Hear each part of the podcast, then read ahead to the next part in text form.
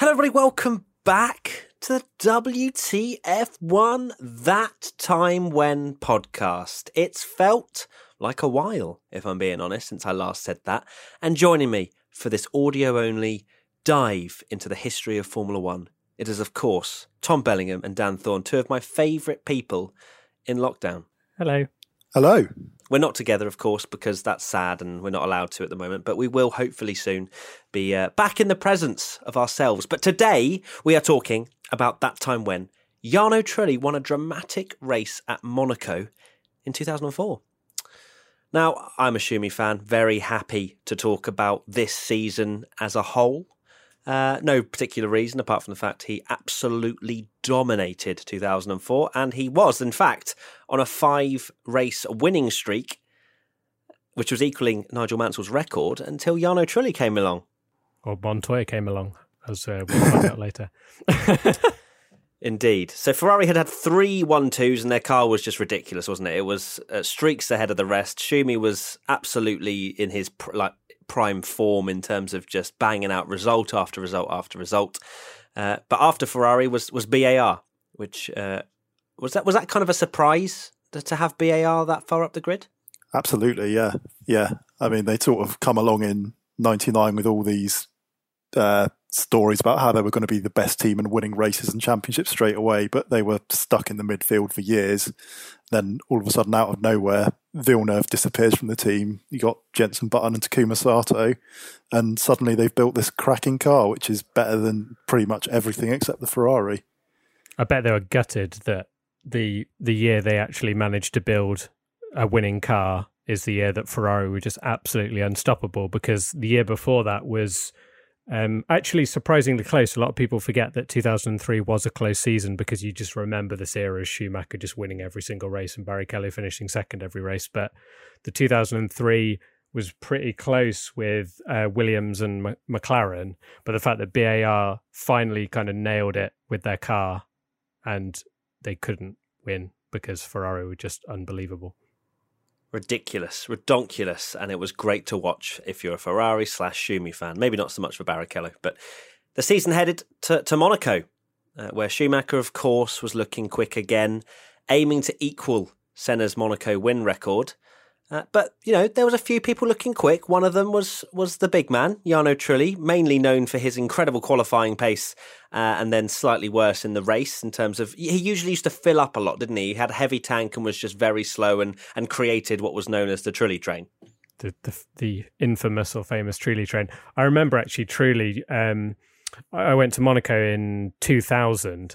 I remember watching Jarno Trulli through that final corner, and me and my dad were just like watching every single lap, and Truly was so much closer to the barrier than everyone else. And I think he ended up on on the front row, so he was he was a proper Monaco specialist from what I remember.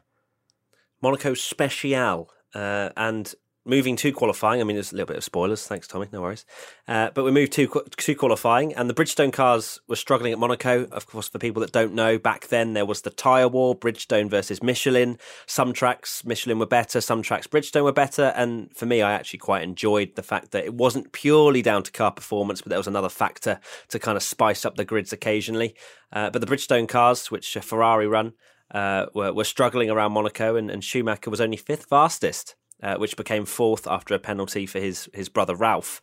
Uh, whereas Trulli around Monaco, the track where you need track position, he takes a sensational maiden pole position by almost four tenths of a second. Now you said about the whole go him going closer to the walls than than than, than everybody else. Clearly, had the confidence to, to get pole position. Uh, is it the best Monaco qualifying lap ever? I throw this up with uh, quite a high pitched voice because I don't want you to say yes because it was definitely Schumi uh, in the Mercedes, but no it wasn't pole. Um, it was pole. no, provisional. Was, no, it was the fastest lap, but it wasn't pole. Um, I, th- I think the uh, the best Monaco qualifying lap has to be reserved for Senna in the McLaren. Um, but I think outside of that, every time I watch the onboard of Trulli's pole lap, it just absolutely blows me away. Um, because I mean, for one reason, is, is Trulli was, as you said, Tommy, he was mega at Monaco, but also the Renault of that era was quite unusual in that it had a lot of weight towards the rear of the car. And as Alonso sort of discovered in that era, the best way to get the or the the best way to get the most out of it was to just like fling the car into the corner, predict the understeer perfectly, rotate it on the apex, and then power out. Um, and there there are times on Trulli's pole lap where he's it looks like he's just going to turn into the wall, but he's judged the sort of slip of the car perfectly, and it just sort of is millimeters away from the. It's absolutely magical. I, I watched it before we started recording this, and yeah, I, I agree that the Senna 1988 lap, where he was 1.4 seconds quicker than Prost, has to be the you know the greatest Monaco or even one of the greatest qualifying laps ever. But I'd argue that this is definitely one of the most underrated because you don't hear much about it. And I watched it, and like you say, it's just absolutely mind blowing. I think if if people go on YouTube and find that lap, what I did was I was I was going through it, and if you pause, just like you were saying, Dan, if you pause moments where he's near the barrier, he's turning into the barrier, and you think he's just he's just turning into the barrier. He's about to crash, and then and like you say, the car because it's at high speed and the the slide of the car just misses it every time, and from the swimming pool onwards is absolutely unbelievable. Good old Trulli then, absolutely banging in a pole position uh, and as I say, by four, almost four tenths of a second. Uh, but yeah, it's, it's, very difficult, isn't it, to say, oh, is it the best qualifying lap ever? Because what what what makes it the best? Because you know it might be. It was Jarno most... Yeah, yeah, well, yeah, Jarno Trulli, which you have to throw into the mix, don't you? But uh, but also it's the fact that obviously with the Senna, it, it, it's amazing to watch on board. And you can see how much he wrestles the car, but then the cars are so much more different with Jarno Trulli, and the fact that he has to predict the understeer and things like that. They're both special in their own way, and I think any pole position really uh, around Monaco is is a, is a brilliant watch, isn't it? Especially or, fa- or fast or fastest, even if it's not pole. Yeah. uh, so let's t- take a look to the race now. Um, so pole wasn't surprisingly a guarantee of a win. Uh, and a nice little statistic here was that Monaco hadn't been won from pole since 1998.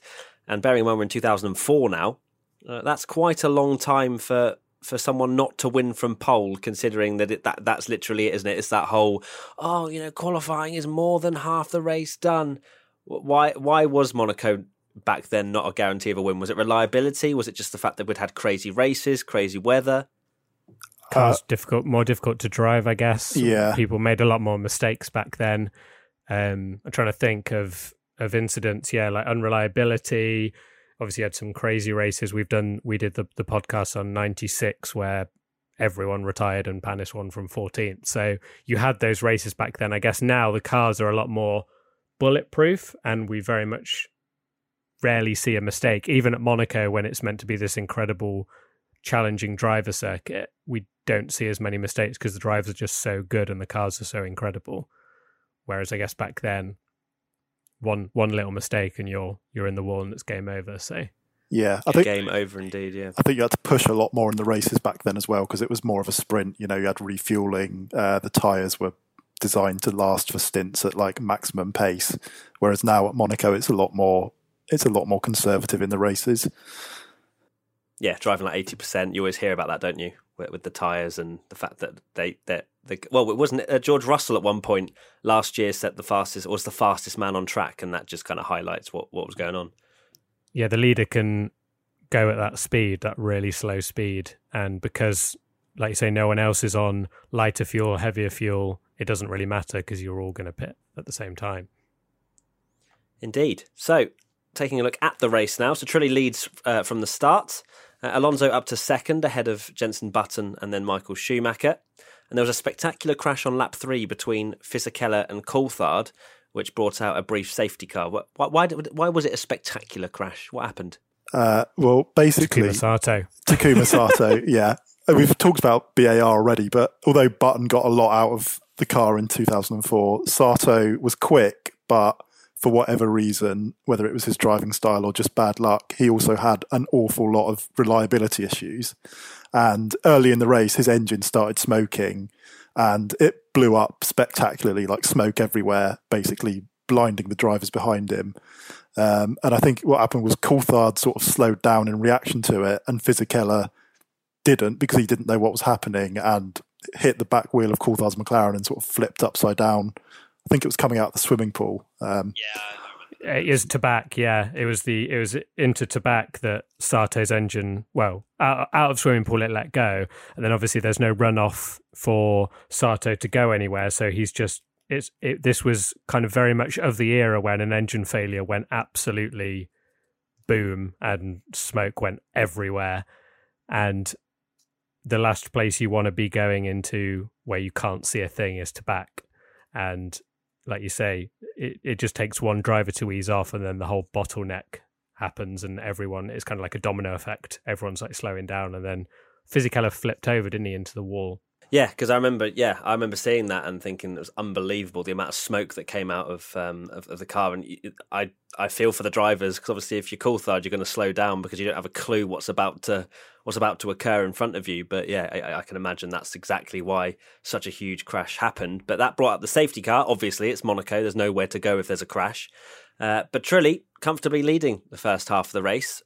Uh, but when we look, take a look at the mid race, there was another safety car uh, when Alonso crashes heavily while lapping Ralf Schumacher, which was quite an amusing incident, wasn't it?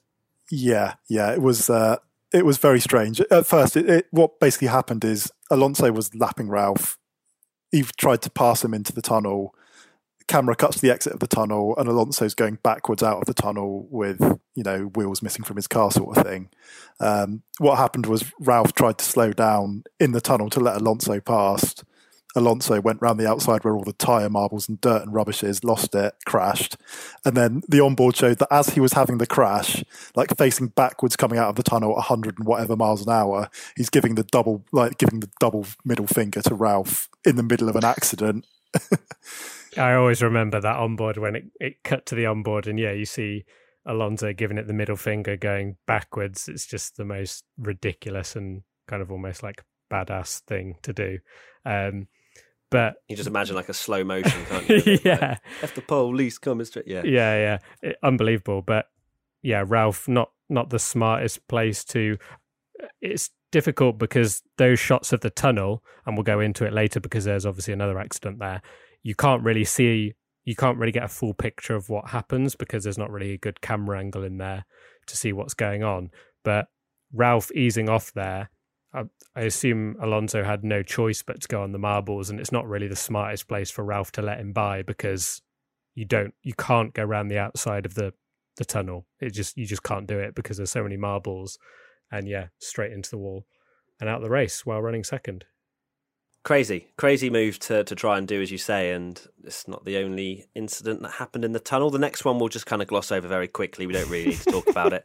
Um, so Trulli pits from the lead uh, with Schumacher staying out, and he takes the lead. And, and when they're getting ready to race again, Schumacher was warming his brakes in the tunnel, and Montoya was ahead of him, but lapped. Was he a lap car, or was he had yet to stop? Montoya was behind him, wasn't he? Oh no, behind. Yeah, sorry. Yeah, Montoya was behind. Was he? No, was he behind? Yeah, yeah. Montoya yes, was behind. Yeah, he was. Yeah, Schumacher, Schumacher kind of locked leading. up. Montoya was behind, and then Montoya just crashes. What just drives straight into the back of him, doesn't he? Yeah. What's, well, your, what's your thought on thoughts on that incident? Because I don't want to talk about my thoughts on it. it's again, it's one of those ones in the tunnel where I've watched it back and you can't really get a good view of it because there's never any like proper camera angles or. Yeah, I don't, I don't even believe I don't even believe they had onboards in the tunnel back then because they couldn't do it. Is that right? Yeah, I think so. Even, even as late as 2004.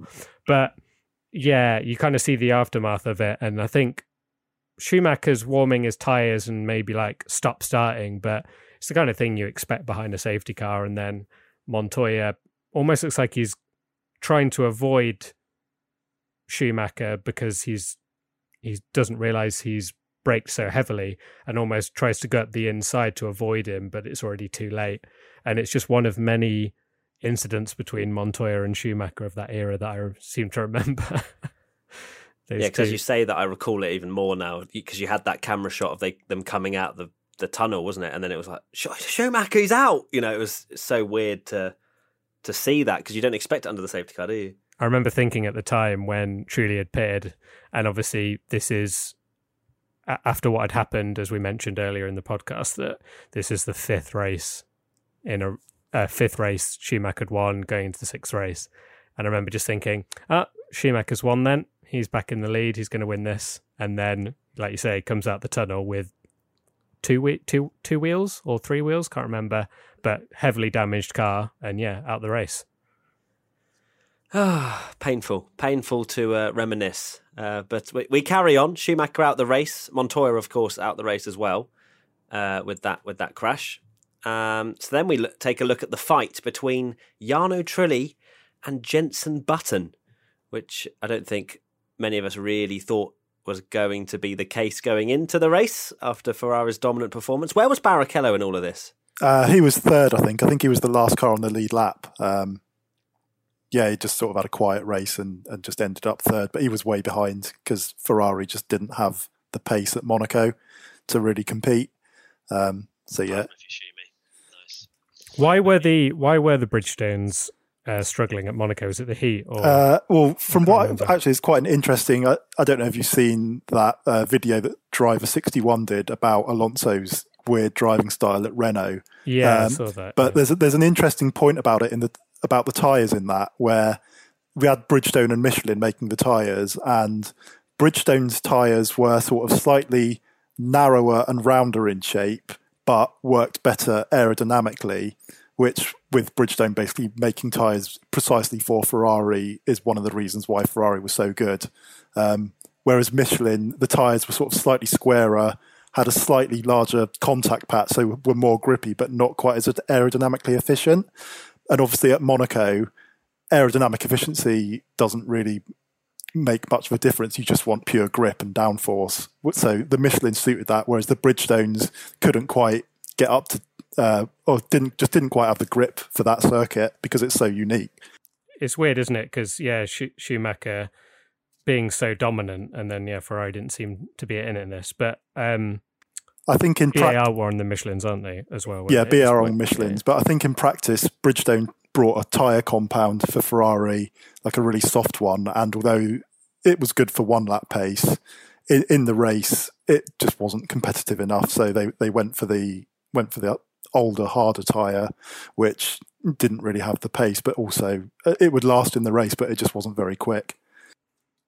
And crazy to think that neither neither Trulli or Button had won a race, so this was a, a shootout for two people to get their first F1 and only F1 win at Monaco.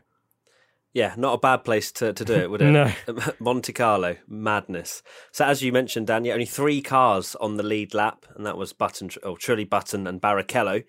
Um, Button in the BAR was pressuring Trulli, as you say, both going for their first win, which is just mental to think, especially like whenever you're going to have a bit of nerves settling in the the walls of Monte Carlo is not what you want to see if if you're leading your first ever race, uh, or at least looking like you're going to win your first ever race. Um, and, then, and then with ten, tense final laps, Trulli wins by only half a second uh, from Jenson Button, and Barrichello was almost a lap down in third, which just highlights again the the pace that, that Ferrari didn't have around Monaco. Um, and Dan, that was really interesting about the the tyres because again, it's that whole Michelin versus Bridgestone, and, and but sometimes Bridgestone would just rock up at a track and be ridiculously quick, and it was it just kind of toed and fro, didn't it, with with it all? But um, yeah, Trulli, what what a moment for him! Incredibly grateful and humble after the race.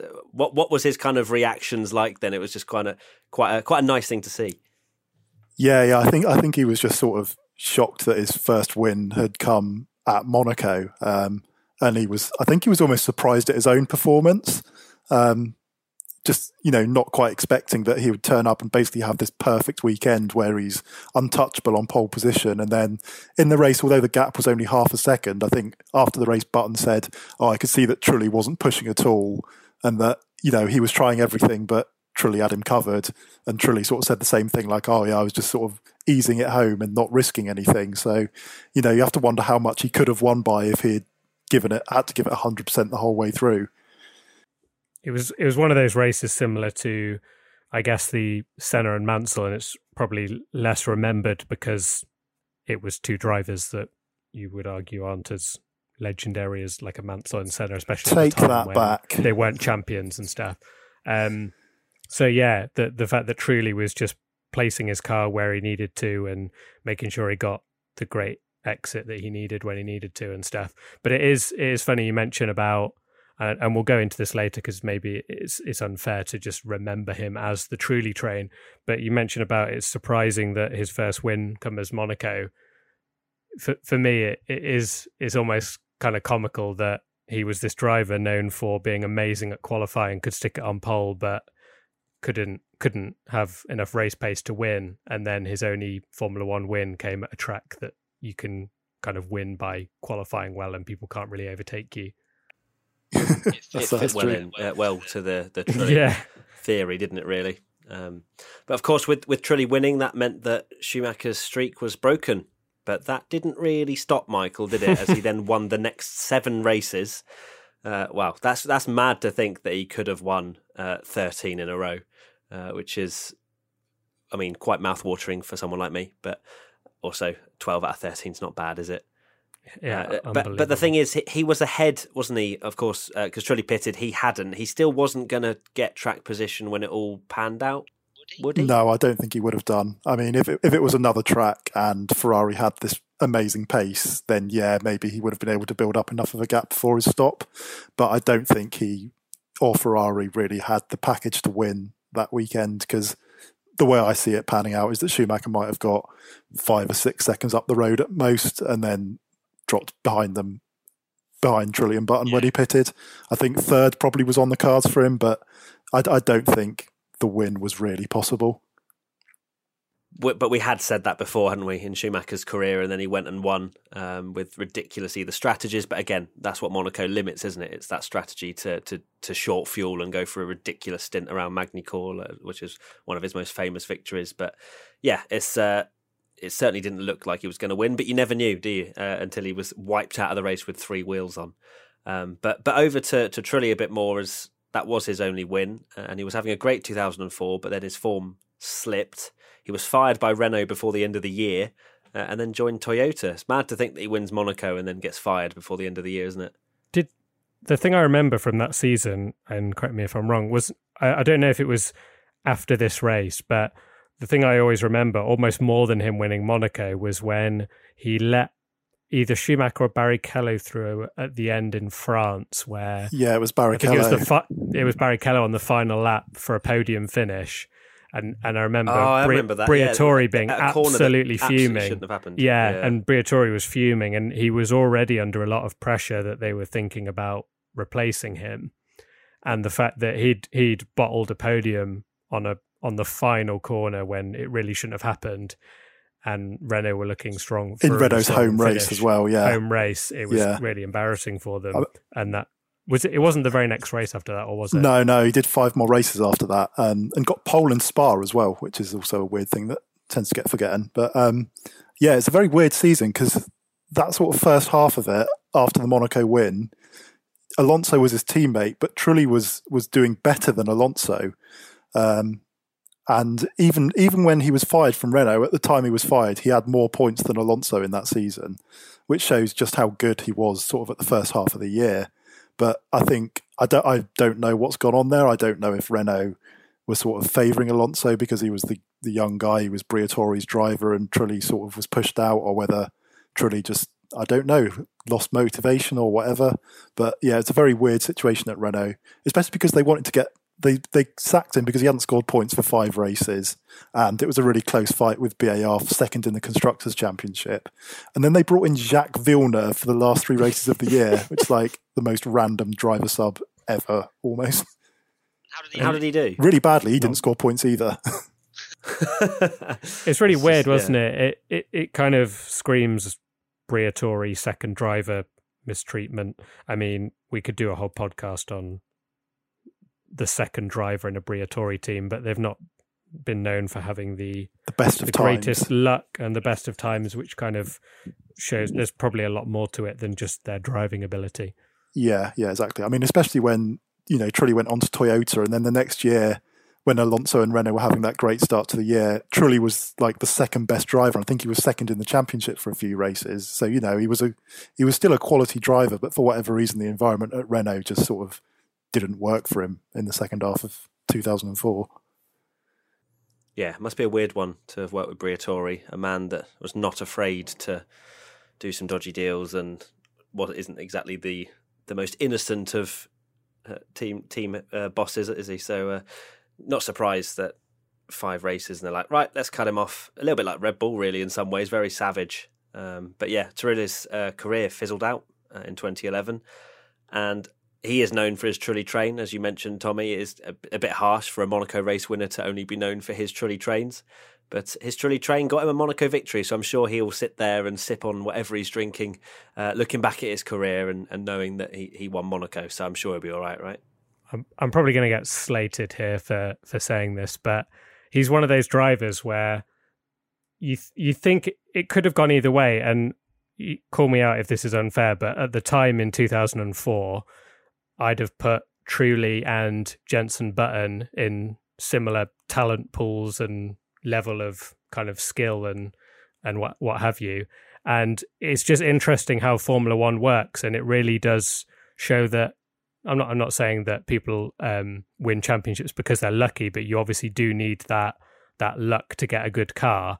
And the fact that Jenson Button's career kind of plummeted as well, but then he got the Brawn break, which got him into a world champion. I don't think Trulli, you know, it seems ridiculous to say, but I, I think Trulli was a very good driver. He did some amazing things in in the Prost for Jordan, and he was a really solid, quick driver that you'd feel was you know as good as Jenson Button at the time, but just never got that lucky break. Imagine if if um, Brawn hadn't come into Formula One, you know, Trulli might have been on for a, a, a, season with Toyota because they were really quick in 2009 as well. So yeah, it yeah. just it, that's Formula One. Unfortunately, it's it's crazy to think that there's not. I wouldn't put much between Jarno Trulli and Button in terms of talent at the peak of their career, but one of them has only won one Formula One race and one of them is a world champion. It kind of shows what Formula One is like. No, no, I completely agree with that. I mean, I think the Trulli train reputation, you know, it's kind of a jokey thing like, oh, look, everyone's stuck behind Trulli again. But the reason that was a thing was because he was so good at qualifying that he would just qualify way higher up the grid than really the pace of the car deserved to be. And then everyone would just get stuck behind him because that was an era in F1 where overtaking was really difficult. And you had this car that was out of position on race pace. You know, it's kind of like when Mark Webber used to qualify third for Jaguar, sort of thing. You know, because he was good at qualifying and then plummeted in the race. That wasn't because he was a bad race driver. It was because he was so good at qualifying that there was such a huge disparity between their performances across a weekend. Yeah, it could be said that he was outperforming the car and then having to then manage it in the race. But then I think it's fair to say that his race pace wasn't as good uh, as his qualifying, and and that's what definitely where it let him down.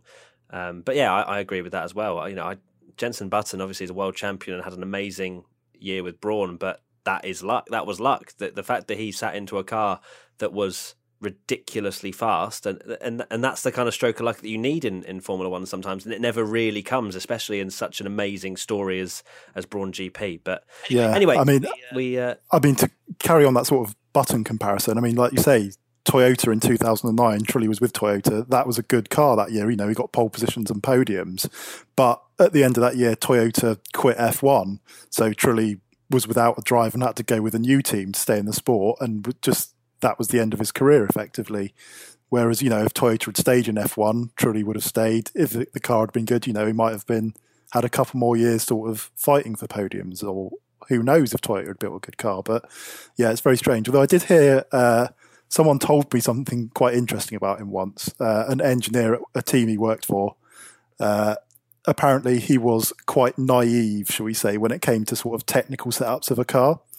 So, you know, if the car was good, it suited him great. If it wasn't good, he didn't really. He wasn't particularly great at explaining why it wasn't good or what was wrong with it. So if the car was bad, he couldn't develop it over a weekend into something more competitive. And that's what you need to be a world champion. It's all the behind the scenes stuff that we all just speculate on because we don't know unless you work with them. But anyway, I think that's it. I think we're done uh, on the on the Trulli story, the miracle around Monaco. Um, please do send us your stories or topic ideas that you'd like us to cover in this series. Uh, you can tweet us using the hashtag WTF1 podcast or send us an email, but I think just use the hashtag because emails like so 2000s. That's it. Make sure to give us five stars on wherever you're listening. And we're pretty much done, aren't we, Tommy and Dan? Unless you have any other burning things you want to say. I love Jarno apart from Trulli. goodbye. Yeah. Throw it, throw it You back. love Jarno Trulli? throw it back to 2004 and send us an email via your Hotmail. MSN. Lovely. All right, guys. Thanks a lot. See you soon for another That Time When podcast. Goodbye. Bye. Bovril. Beefy. Boosie.